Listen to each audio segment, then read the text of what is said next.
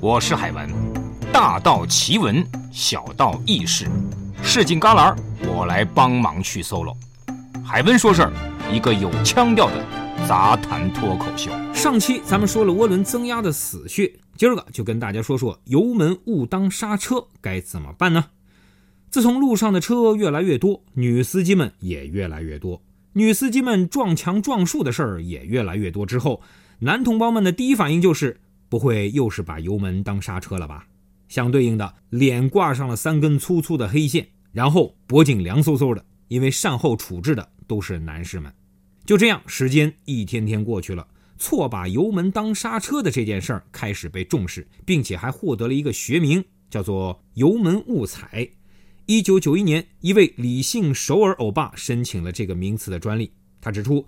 日常驾驶中，驾驶员为了保持车辆平稳，会去维持踩油门的力度，这个力度不会突然变化。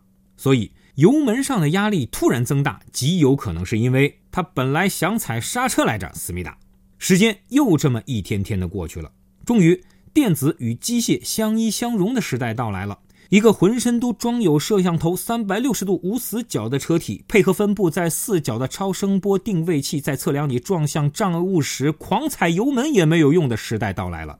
我们要感谢电子传感器制止驾驶员的作死行为，当然是在他正常有效情况下对油门误踩提供辅助。这个时候，海文想说一句：妈妈再也不用担心我开车了。但是海文的同事却不这样认为。剧情一，在好莱坞大片里。主角驾车准备破门而出，该系统生效，在即将撞上门的时候制动，主角成功被抓。全剧终。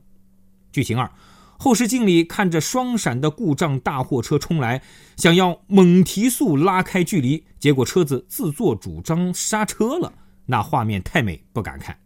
剧情三，少年你太天真了，说不定有人可以很平稳地撞上去。